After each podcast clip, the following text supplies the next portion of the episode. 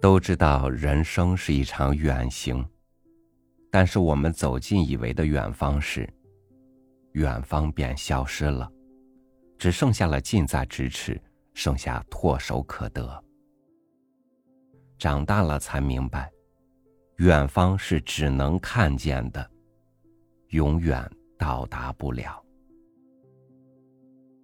与您分享窦春明的文章。看见远方。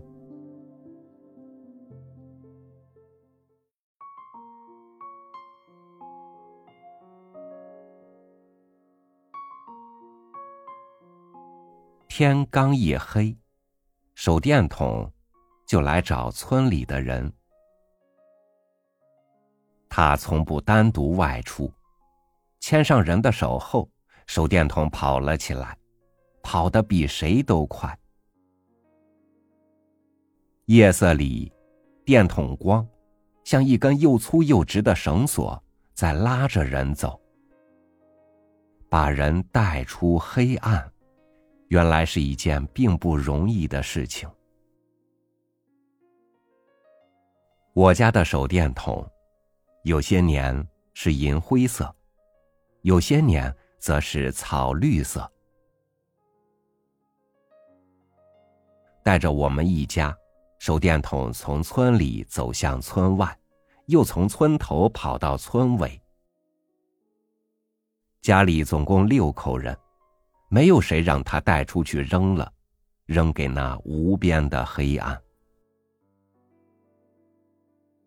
每一次手电筒都走在前面。有几次我想让他跟在后头，结果自己就掉进了沟里坑里。从那以后，我们心安理得的走在后面，把前面路上的风险全部让给了手电筒。手电筒走的是端直的路，从未看见他在夜里拐过弯儿所以，手电筒常常撞上墙，碰上树。撞上墙，电筒光立刻水一样四散开来。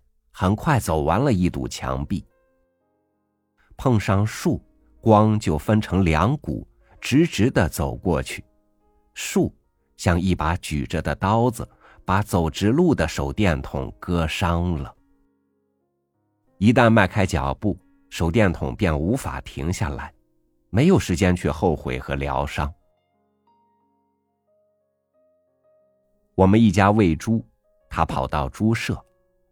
我去屋外方便，他赶往厕所。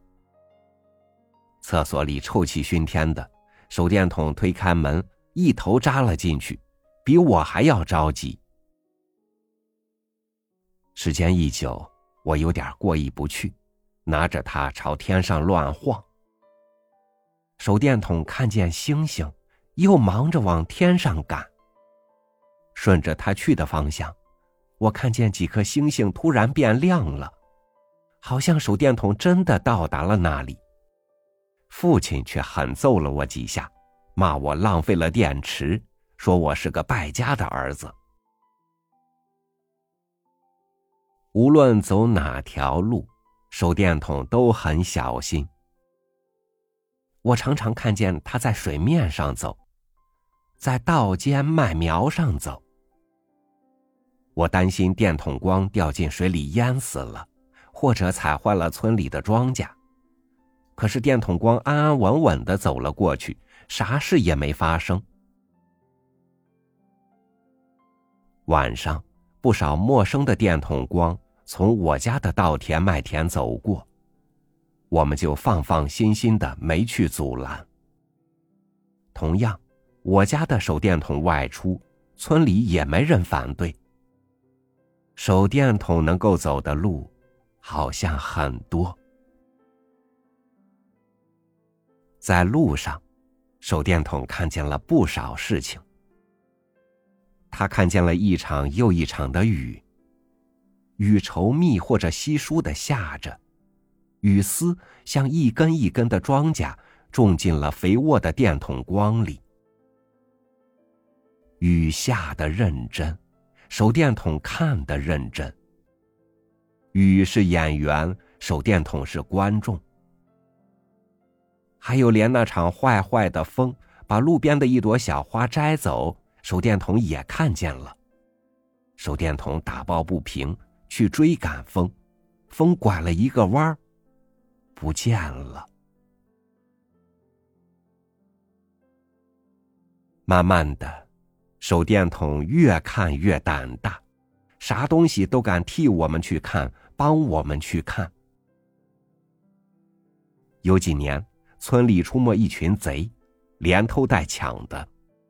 贼一来，家家户户关闭了门窗，油灯和电灯也吓得待在屋里。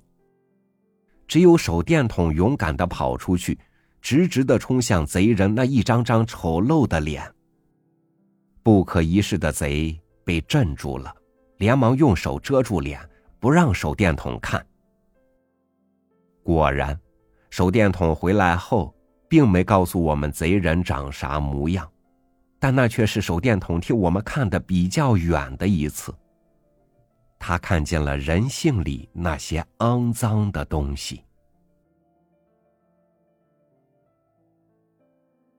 我和手电筒要好，每到晚上，趁父亲不注意，我就去他枕边偷走手电筒。他一直在那儿等着我。想带我去看一看远方。其他家的小孩也让手电筒带了出来。我们跟着手电筒大呼小叫的在村里乱窜。这个时候，手电筒比啥时都忙，一道道光束交织在一起，像在为我们编织着啥东西。不过我们没有多大耐心，没等手电筒编好就跑开了。我们把一村子的黑暗搅得乱糟糟的，在等待长大的那些日子里，让黑暗几乎没干成什么事情。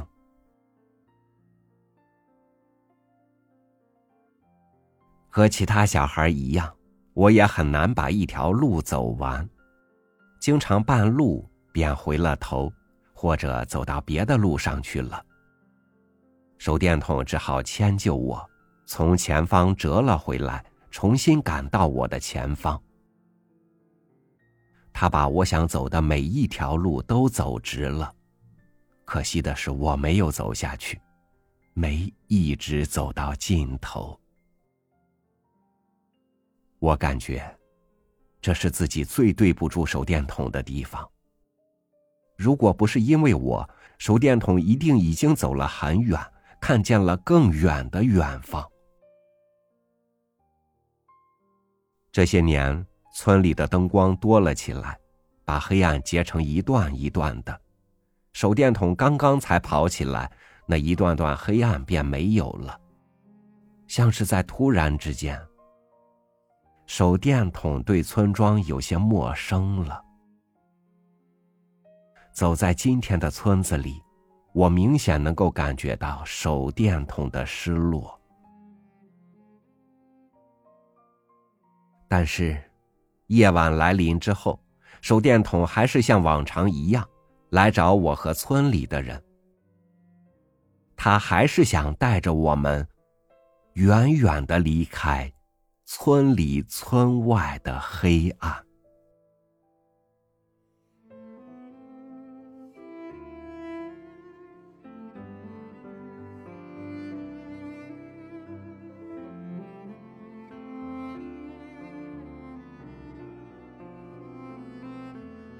眼睛看到哪里，思想便跟到哪里。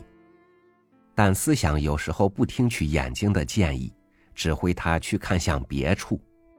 所以，一个人的未来，是眼睛看到的地方，还是心里想到的地方呢？感谢您收听我的分享，我是朝雨，每天和您一起读书。明天见。